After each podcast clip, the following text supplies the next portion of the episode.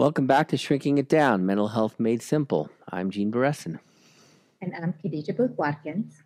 We're two child and adolescent psychiatrists at the Clay Center for Young Healthy Minds at the Massachusetts General Hospital. And today we're going to be talking about school refusal. So when children struggle or even refuse to go to school, it can be incredibly upsetting for both the kids and their parents. And this year in particular, a year and a half or more, I guess it's more than that, of remote learning for kids, we've been hearing, well, Khadijah and I have been hearing from our patients, the parents, that some kids are having a hard time going back to school in person. Khadijah, what have you found? Well, I've seen the same thing, and we thought now would be a good time to kind of have this conversation as we're right after the holidays and the New Year.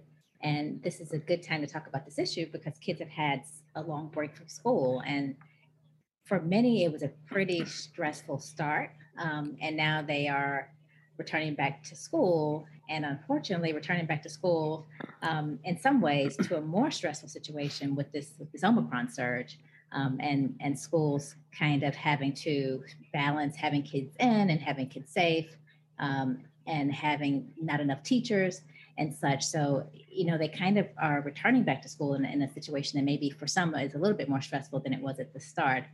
So we're going to talk about what school refusal is, how we can recognize it, how you can recognize the signs in your kids, and how to get them to help as soon as possible, because a quick response is the key. Now, before we do that, let me just disrupt things for a minute. Okay. Because I tend to be disruptive and actually enjoy it. And this is totally not related to school refusal, but something that I think that we in the Clay team have been talking about, how everybody makes New Year's resolutions and of course no one follows them. And so rather than making a resolution this year, let's consider, this was based on a conversation we had with our team meeting at the Clay Center, is that for the year 2022, the key is going to be conversations. So New Year conversations. It's a good way to represent the new year. It's something that I hope that we will do. And I can't say enough how important conversations are, particularly with young people. Everyday conversations about how they're feeling, about how things are going on in their lives, about how difficult things are in the world, and making connections with your kid and everyone else at home and in your lives with conversations is super important. Informing resilience, helping you as a caregiver recognize the early signs of problems, because the more you have these conversations, the earlier you start, the easier it is to kind of know what's going on. And so I would say even start with preschoolers. They're not really conversations, because if you've talked with a 2-year-old or a 3-year-old, it's kind of like babble. But you're talking about things. You're asking how they're feeling. You're asking about what they're doing. You're asking about, about their lives. And then as they grow up, and we continue to have these things, it becomes a part of the fabric of the relationship and the family. So there you have it. This is the year of conversations. And on this note, let's move on to our conversation. So let's check in. Khadijah, now that we're back from the holidays, how was your break? I had a really good break, and it was filled with a lot of nothing, which was amazing. And I didn't know that I can enjoy nothing as much as I did, because I was initially feeling a little bit guilty that I didn't plan anything. I didn't plan any trips. I didn't have any big day things planned, but it was a lot of quality time spent with the kids in our house, doing what we love to do, which is eating. We found some new shows that we like to watch. We found some new music. And just being with each other was really nice to be able to just slow down. And as we talked about last year, just being in the moment, it was really, really refreshing. So I enjoyed it thoroughly. How about you? What was your break like? It was intense.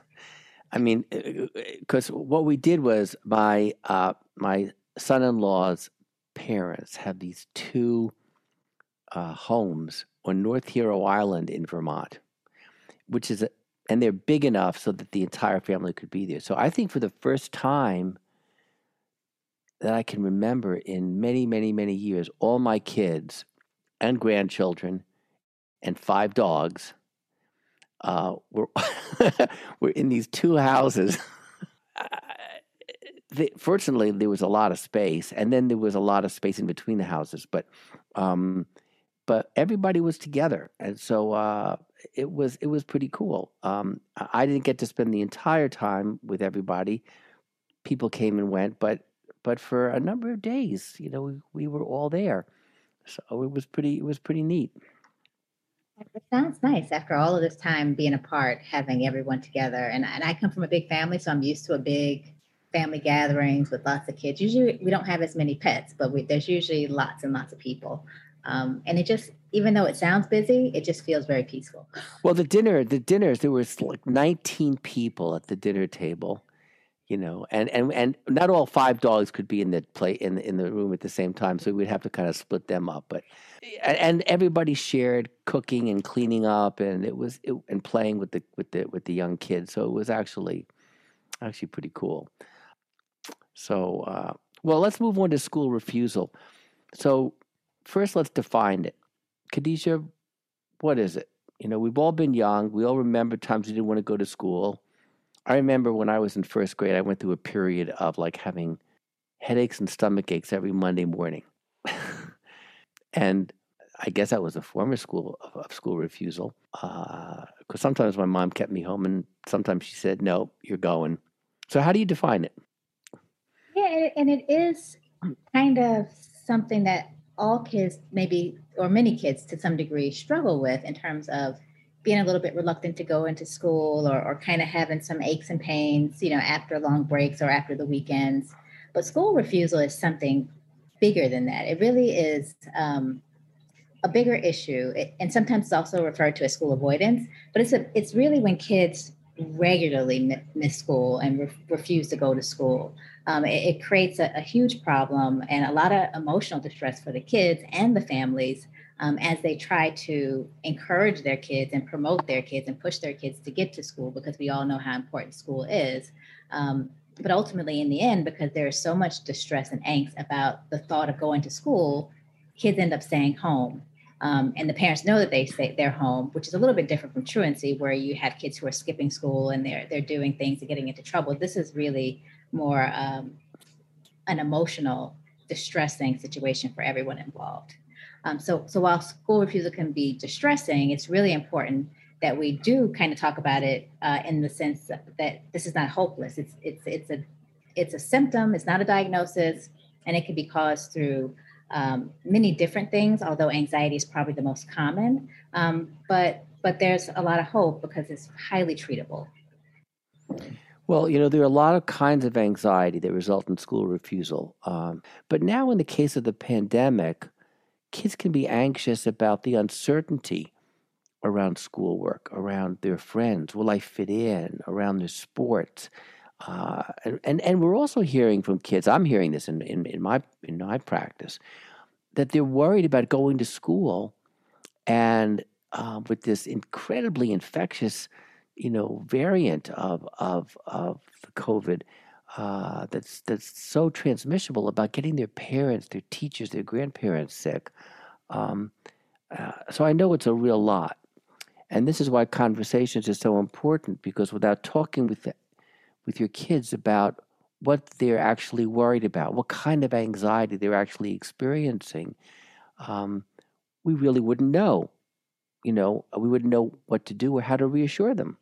Yeah, and in this pandemic, a lot of kids I see similarly are struggling with going to school because they're afraid of getting sick, and I have a lot of kids who are also afraid of bringing home something, kind of in the same way that we saw it earlier in the pandemic. But it's not to fret, because really, it's really important to remember that if you are seeing signs of school refusal in your kid, it's highly treatable, and there are 3 really important key steps that you can take that can really lead to success. And the first one really is going to be identifying this behavior in your child. So knowing what you're looking for and understanding it as school refusal. The second step would be understanding the why. So identifying the underlying cause of the behavior. This is a symptom, not a diagnosis. And as Gene just kind of outlined, by having conversations, there are many ways that we can get to school refusal. And so understanding what's going on with your kid and what is leading them to avoid school in this way is going to be really important in supporting them and helping them get back to school. And the third step, or the third key, is getting them back to school as soon as possible, because the longer they're out of school, the harder it's going to be to get them to transition back. It becomes this kind of vicious cycle with feeling safe and secure wherever you are, whether if you're at home, and then having the fear and anxiety about school mount and build and grow into this huge monster that makes it just really, really difficult to overcome the longer they're out of school. Yeah. And we should point out that, for kids that have school refusal that goes on for a long time, it's really only about 1 in 20 kids. And it shows up between ages of 5 and 11 generally. But that being said, 1 in 4 kids at any one point will refuse to go to school.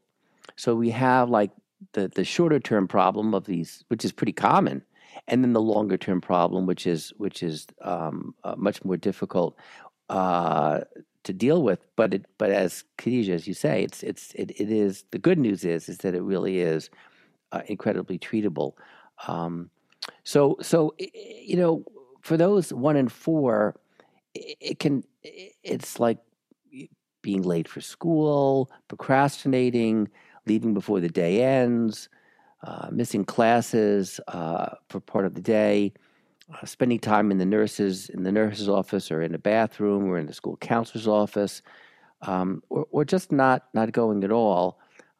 But it can also involve other aspects of life. So, for example, for kids who are really anxious about going to school, trouble falling asleep because they're thinking about all these bad things and dangerous things that can be happening going to school. It can happen anytime. The most common times it happens, at least in my experience, has been in transitions back to school. So after the summer, the fall is at one peak. When kids transition from one school to another, when they go to a new school, like from elementary to middle school or from middle school to high school, that can be a time following a stressful life event. So if there's a death in the family, or the death of a pet, or some sort of stressful event that causes a lot of upset at home, and another common one is a conflict with a peer or with a teacher. And now with COVID, or now still with COVID, we've seen some really, really long breaks. The breaks have been unpredictable, and there's still a lot of suffering and a lot of stress among kids and their families as it relates to this ongoing grief that they're experiencing and the loss that they're experiencing related to this unrelenting pandemic. So Khadijah, you said that there were 3 steps to success in treating this problem. And the number one is early identification. So how can a parent or caregiver identify the behavior of school refusal in their child? What do they look for? What do they see? So there are some common behaviors in children with school refusal. And some of these are similar to the symptoms of anxiety, like you outlined earlier. And one way to know if it's related to school refusal is if the symptoms get better when your child is allowed to stay home. So, for instance, kids who, like you kind of described, who struggle on Sunday night, kids who tend to look well and be well over the weekends and over holidays. And, we often say, summer tends to cure kids like this, because the summers they're back to their typical happy, not so anxious self. And so when we see this pattern, of it being kind of related to the process of going back to school, we kind of can put it in this category that of school refusal. And so for all children, some of the common behaviors might look like some physical complaints like headaches, stomach aches are pretty common, feeling lightheaded and dizzy, this kind of fear of just this overwhelming sense of doom that something terrible is going to happen while they're at school.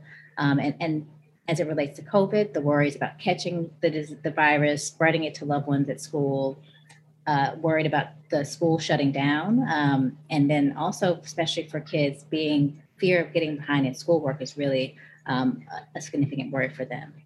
For younger kids, you might see things such as like them being really clingy, being a lot more tearful and having more crying episodes. They may even have temper tantrums and a lot more outbursts than they typically would have, and a lot of problems going to sleep. And as for the older children, they'll experience panic attacks. They may even have extreme behaviors or responses such as threats to harming themselves, refusing to leave the home, which is, again, distressing because now these are big kids and it's harder to kind of coax them and help them and push them forward. And they could just refuse to leave or refuse to get out of the bed. And then they also may just take off from school once they drop off or once they get off the bus. They may just actually refuse to go into the school building. So these are some of the things that kids may present with and how they may present in different stages of life. But once you recognize these signs and attribute them to school refusal, the next step is identifying the underlying cause of these behaviors. So Gene, how might a parent go about identifying the causes of these, the school refusal? Well, parents need to know what to look for and what the symptoms are, but, it's interesting, parents aren't shrinks.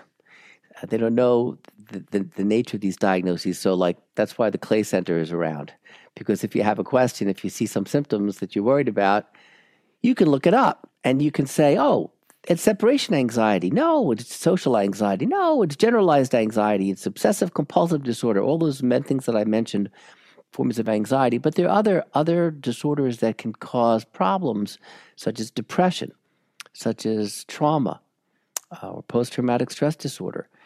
Another common thing is like kids that have learning challenges, ADHD, processing speed problems, dyslexia, that really have ADHD, that have difficult times in school.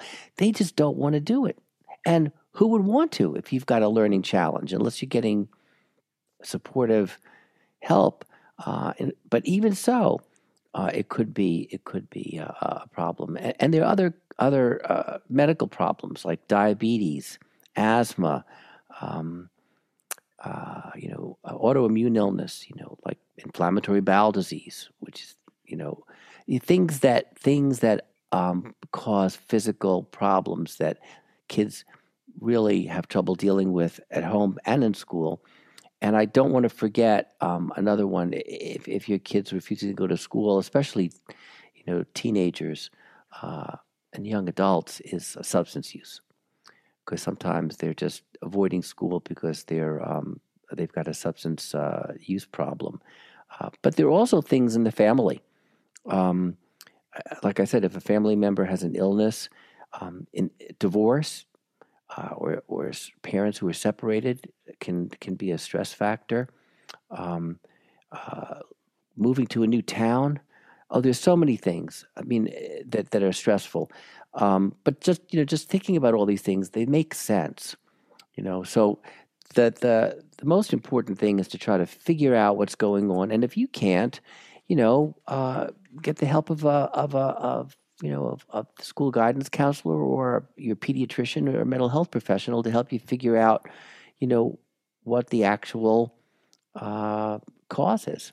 So that is really important. And again, I can't stress enough how important a quick return to school is going to be, because the longer they're out of school, the more schoolwork mounts and builds up, the more social events that they miss, and then the more anxiety that they have about returning to school in the face of this. Kids are worried about catching up because now I've missed so much school, or they're worried about the fact that they didn't attend a major birthday party or a major dance back when we used to be able to do those before COVID. And so it makes it creates a lot of stress about returning to school, having been kind of left out. And we know that peers and peer connections are so important to kids. And successful treatment of school refusal is going to be built on strong communication and coordination between the parents, the school, and a doctor, if a doctor is involved, or a therapist, if they're involved. This is going to be really important to a speedy and hopefully smooth transition back to school. So let's talk about some tips for what parents can do to help a kid who's experiencing school refusal. And I can start with well, conversations. I mentioned it at the beginning, and I'll bring it back again. You know, I mean, it seems so basic. You know, talk to your child. You know, ask them about what makes school so hard, and be sure to listen and validate their experiences in a non-judgmental, non-critical, empathic way. I mean, it's their personal experience, and even if you think that it's silly or it doesn't make sense to you, it's real to your kids. And remember that these conversations are not just one-shot deals. You know, they multiple short conversations are really important. Look, kids hate having meetings. You know, so if you say to your kid, "Well, now let's have a conversation. Let's have a family meeting." You know what they're going to do. They're going to hightail it up to their room and, you know, just avoid you. So, you know, you don't want to have, I don't think, formal meetings.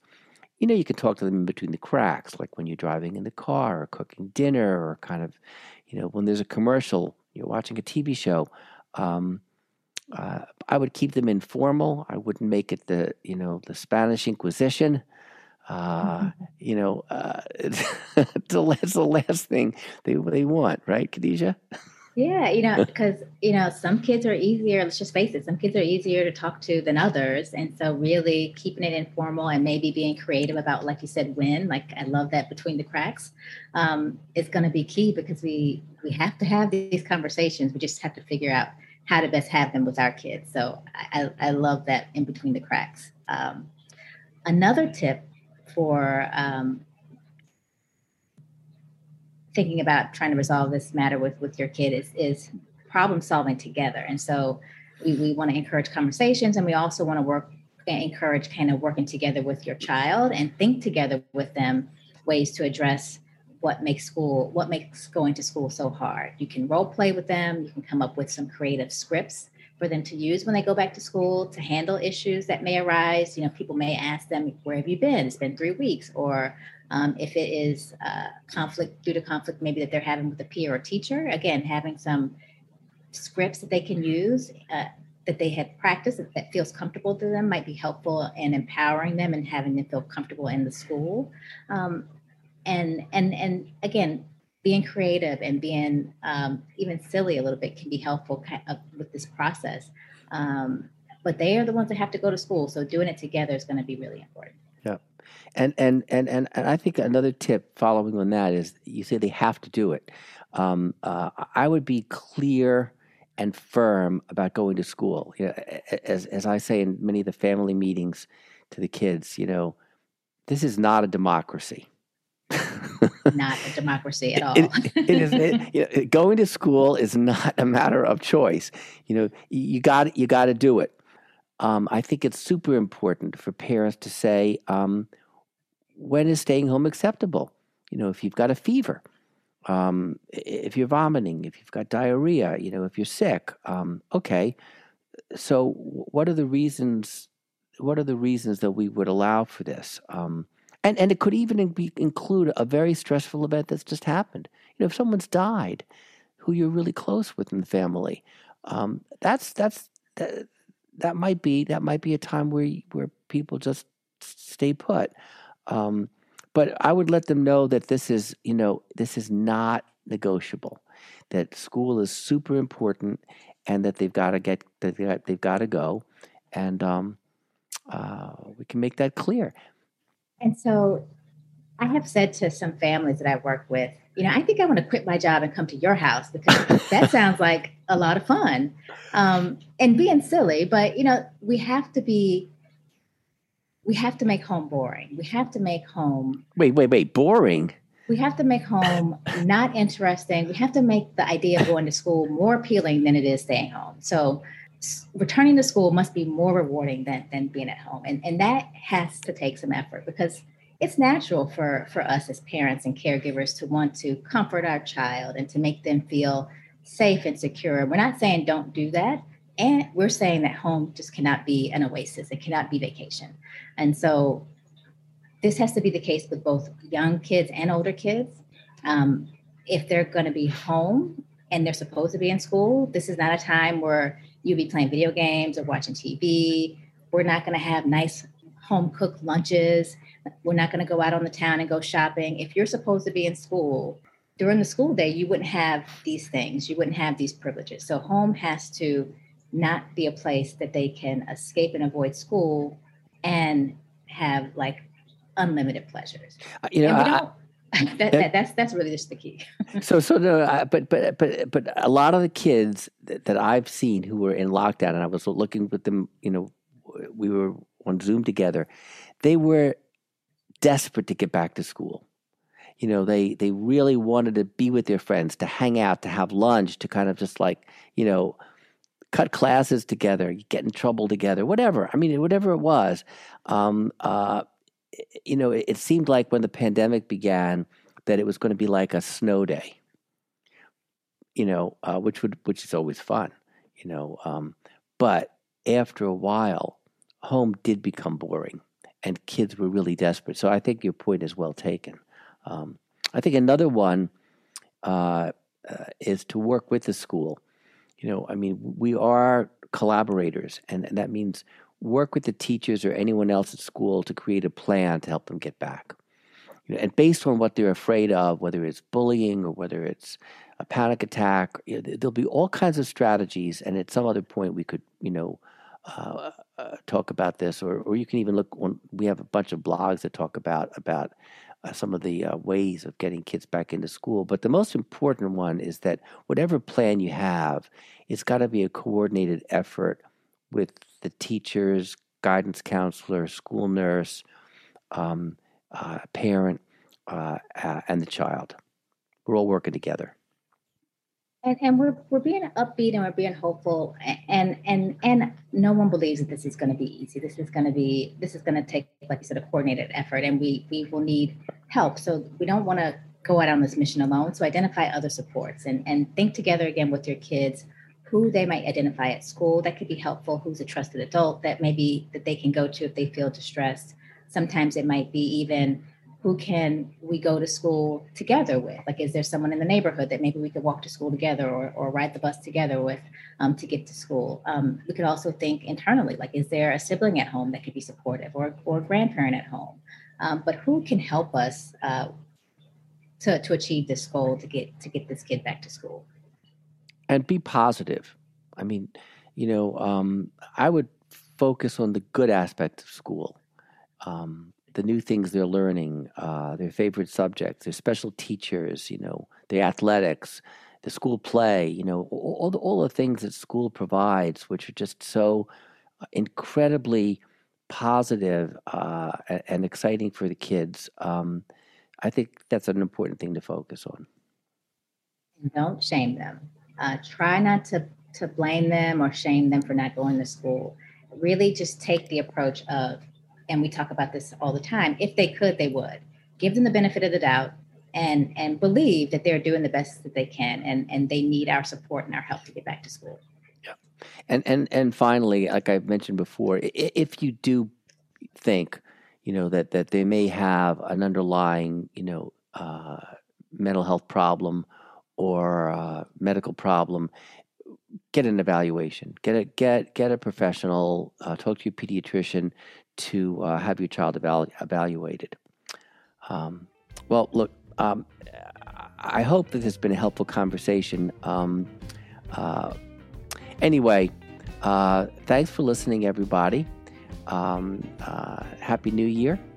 And remember that this is the year of conversations.